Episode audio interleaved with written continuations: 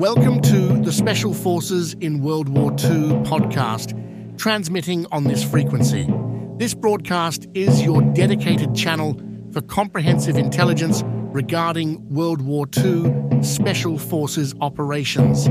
Our transmissions encompass in depth analysis of their strategic maneuvers, cutting edge equipment, illustrious biographies, and an array of pertinent subjects. The orchestration of these transmissions is executed by the expert team of the Special Forces in World War II website, a squad deeply immersed in the historical theatre. For further insights, visual aids, and captured moments frozen in time, navigate to our virtual headquarters at worldwar2-soft.com. Your immersion into the front lines of knowledge awaits. Over and out. Ladies and gentlemen, welcome to the premiere of our Special Forces in World War II podcast. Prepare to dive deep into the shadowy realm of covert operations and elite military units that shaped the course of history. In this inaugural episode, we unveil a captivating narrative that weaves together four extraordinary stories Unternehmen Greif, the Panzer Brigade 150, their role in the battle for Malmedy, and Einheit Stielau. In this four part series, we'll first journey into the intriguing preparations of Unternehmen Greif. The preparations that set the stage for one of the most audacious operations in World War II history. Join us as we peel back the layers of strategy, planning, and deception that went into Otto Skorzeny's ingenious mission to capture the bridges across the River Meuse and to sow chaos within enemy lines. In Part 2, our focus shifts to Panzer Brigade 150 and their integral role in Unternehmen Greif, exploring the operation that never became an operation and was doomed from the beginning. Part 3 shines a spotlight on the role of Panzer Brigade 150 in the pivotal battle for Malmedy. We'll dissect their strategic maneuvers, their resilience in the face of adversity, and the pivotal moments that shaped the outcome of this critical engagement. And then the spotlight turns to Einheit Stielau in Part 4. This specialized unit of linguists played a role that cannot be overlooked. With their unique abilities and cunning, they added a new dimension to the operation. We'll also take a look at the tragic end of some of them. Our exploration is based on meticulous research, drawing from a variety of sources. However, a significant note of caution arises from the fact that much of the historical account revolves around Otto Skorzeny's perspective. Recent revelations have shed light on Skorzeny's tendency to sometimes magnify his role, weaving a narrative that may not always reflect the full truth. We have taken this factor into careful consideration, but stay tuned, for this is just the prologue. This episode marks the first episode in a thrilling series of four. So, buckle up as we embark on our first journey through the clandestine world of special forces in World War II. Unternehmen Greif. This podcast will cover a special operation within the German Ardennes Offensive in December 1944. The Ardennes Offensive was known by the Germans as Unternehmen Wacht am Rhein Part of Unternehmen Wacht am Rhein was Unternehmen Greif. It was a special operation commanded by the notorious German commando leader Otto Skorzeny. He commanded the newly formed 150 Panzer Brigade and Einheit Stielau. The objectives of Unternehmen Greif were the intact seizure of at least two bridges across the Meuse by disguised raiding parties immediately reinforced by an armored commando formation. Besides this main objective, Skorzeny's force had to create confusion in the Allied rear areas through sabotage carried out by Jeep parties clad in American uniforms. This podcast will try to give a complete overview of this operation. October 22, 1944, Hitler summons Skorzeny to meet him at his Führerhauptquartier at Rastenburg in East Prussia to discuss the upcoming Ardennes offensive and Skorzeny's role in it. Hitler sees this as the decisive offensive and tasks Skorzeny with leading a panzer brigade to reach the Meuse River bridges and capture them intact.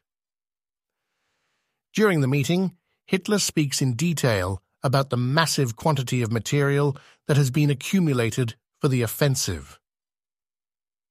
Later, Skorzeny recalls that Hitler mentions that they would have 6,000 artillery pieces in the Ardennes, and in addition to that, the Luftwaffe would have around 2,000 planes, including the new Strahl Me-262 planes.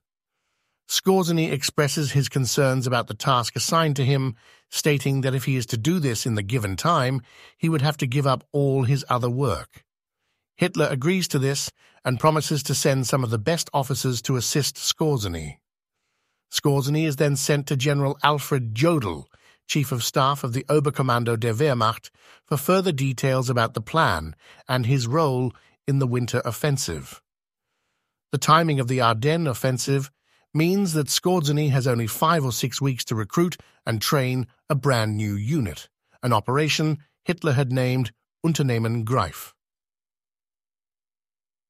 October 25, 1944.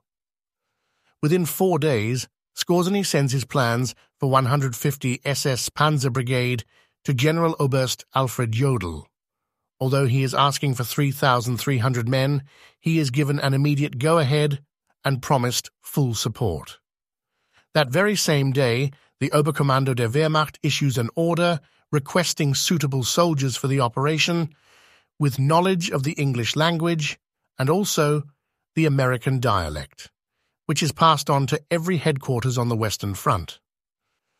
Equipping the brigade requires a variety of American origin vehicles and equipment, including tanks, self propelled tank destroyers, armored personnel carriers, trucks, jeeps, weapons, and uniforms. However, obtaining these items proves challenging for Skorzeny.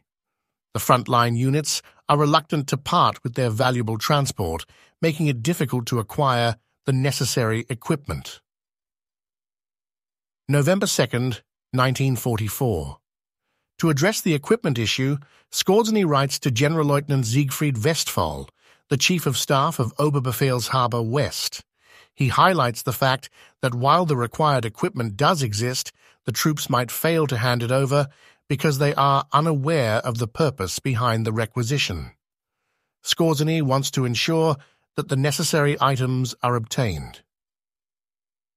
November 9, 1944.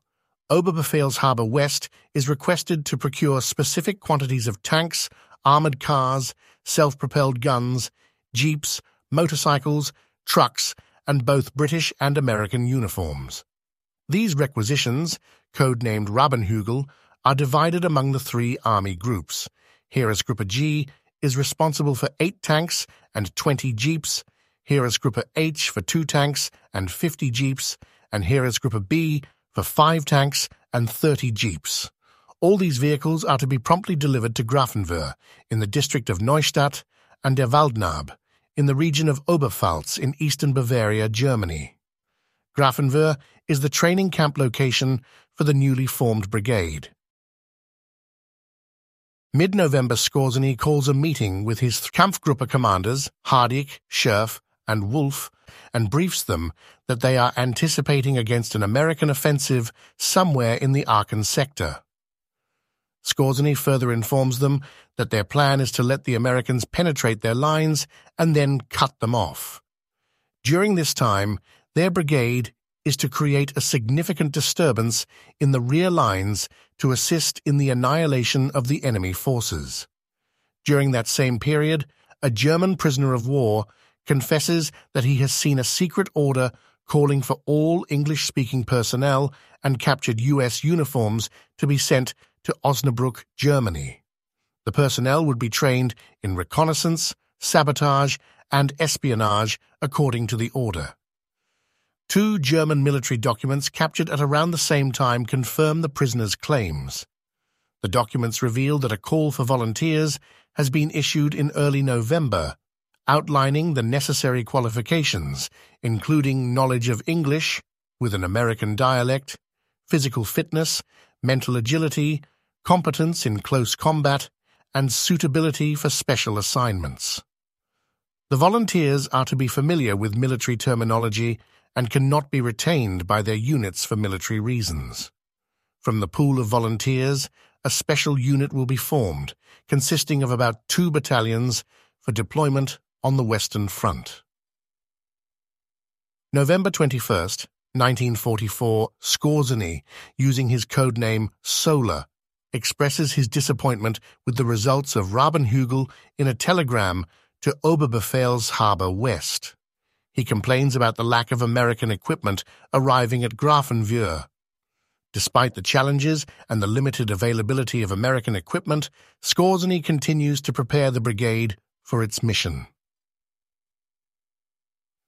November 19th, 1944. Skorzeny's unit receives a total of five Panthers. November 24th, 1944. Panzer Brigade 150 receives five Sturmgeschütz and one armoured car. November 27th, 1944. Six more medium armoured personnel carriers are allocated to Rabenhügel. An aide of Skorzeny sends a comprehensive report to Oberbefehlshaber West in November, outlining the challenges faced in equipping the unit. He states that the target date for its organization cannot be met since only 57 out of the required 150 cars and 74 out of 198 trucks have been delivered to the unit. The report notes mechanical defects in a third of the vehicles sent to Grafenwöhr and that obtaining the necessary American steel helmets is also still a challenge.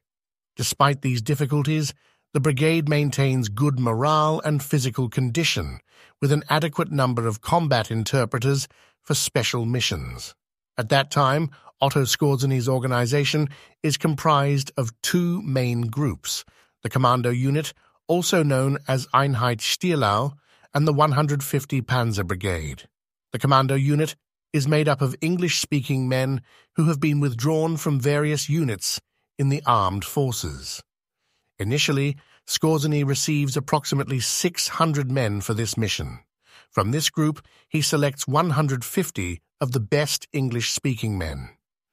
These men are equipped with American uniforms and jeeps and divided into three groups. 1.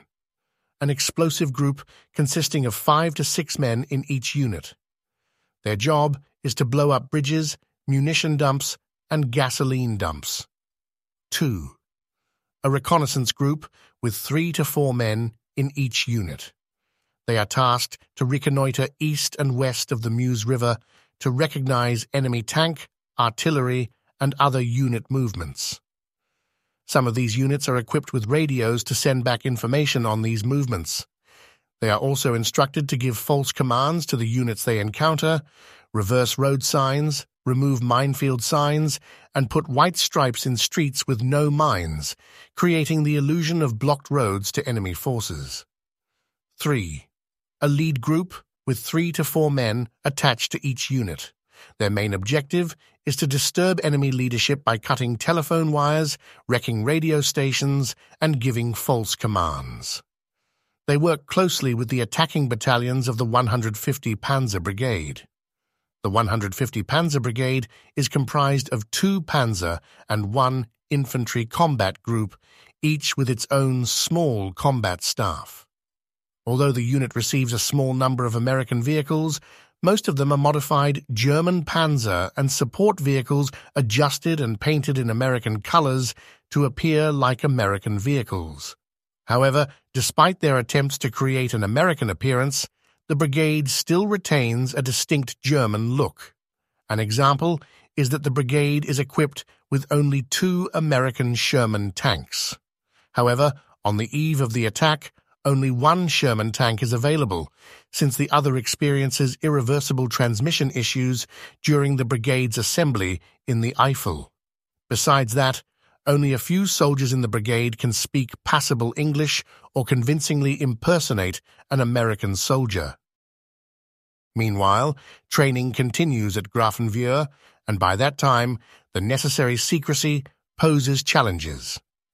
Kampfgruppe commanders Hardieck, Scherff, and Wolf are still not fully informed about the mission, leaving Skorzeny as the sole individual aware of the offensive plans around Unternehmen Greif. Extravagant rumors are circulating around the camp. Some rumors claim that the brigade will dash across France to relieve the besieged garrison of Dunkirk or Lorient, while others suggest a march on Paris to seize the entire Allied Supreme Command. Skorzeny decides not to suppress the rumors, as it may mislead any Allied agents working to the advantage of his assault force.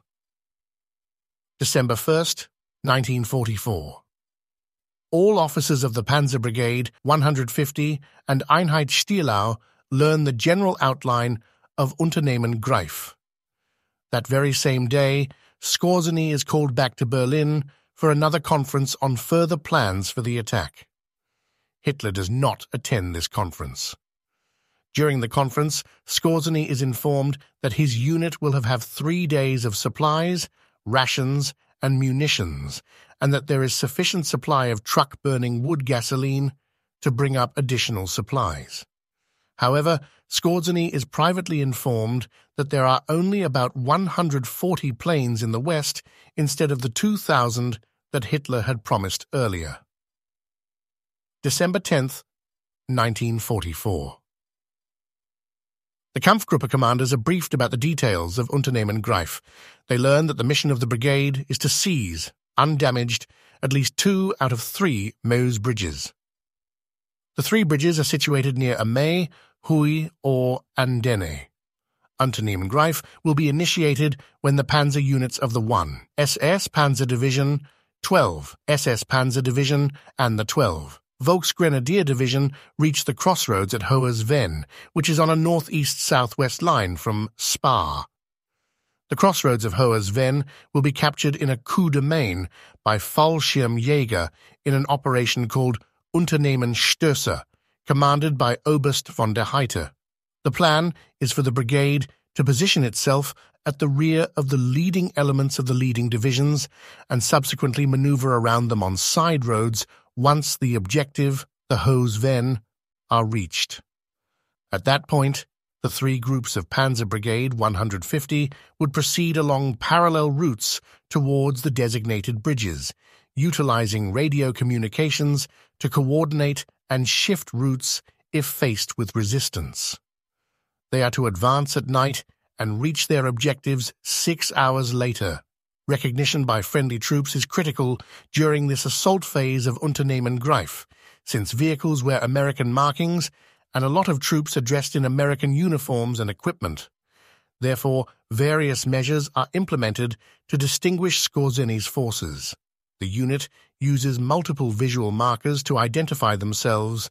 White dots are painted on houses, trees, and roads used by their units. The vehicles of the unit display a small yellow triangle at the rear, and the tanks keep their gun barrels pointing at nine o'clock. Additionally, the soldiers wear pink or blue scarves and remove their steel helmets. During nighttime operations, recognition is achieved by using red or blue torches to flash signals. These measures aim to prevent friendly fire incidents and ensure effective coordination among the forces involved in the operation. December 14th, 1944. Having travelled under the cover of darkness, Panzer Brigade 150 arrives at its designated assembly area near Monschau Eifel. Although the offensive is postponed several times, Skorzeny learns that operations will commence on December 16th, 1944. Skorzeny uses these days to train his troops to the highest standards and to coordinate their movements in accordance with the plans for the attack. As we wrap up our inaugural episode, we've delved into the captivating narrative of Unternehmen Greif, exploring the preparations for the audacious plan conceived by Otto Skorzeny to capture the bridges across the River Meuse and to disrupt enemy lines through covert operations and deception. Now, dear listeners, as we draw the curtain on the first part of our series, we invite you to stay tuned for our upcoming episode. In the second installment, we'll shift our focus to the role played by Panzer Brigade 150 within Unternehmen Greif. Amidst the challenges of traffic congestion and evolving objectives, we'll uncover how this unit navigated the tumultuous waters of deception and engagement on the battlefield. So join us as we continue our journey through the annals of history, uncovering the untold stories and hidden intricacies that have shaped the course of events in World War II. Get ready for an insightful exploration of Panzer Brigade 150's role in Unternehmen Greif in our next episode. Until then, stay engaged, stay curious, and stay vigilant in your pursuit of historical truths.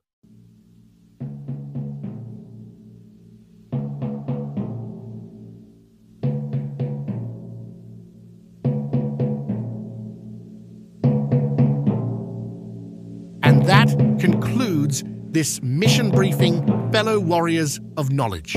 We've navigated through the trenches of information, delving deep into the battlefields of history. As we wrap up this episode in our campaign for understanding, remember that knowledge is your most potent weapon. Stay vigilant and keep sharpening your intellectual arsenal. We'll rendezvous again for another episode, continuing our relentless pursuit of enlightenment. Until then, keep your mind sharp, your curiosity burning, and your determination unwavering.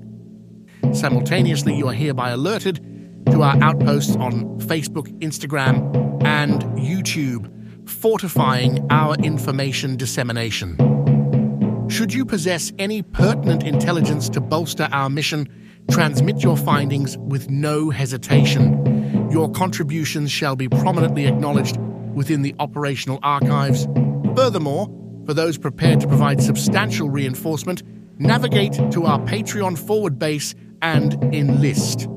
Your support is integral to sustaining our forward thrust. Carry forth the legacy. Dismissed.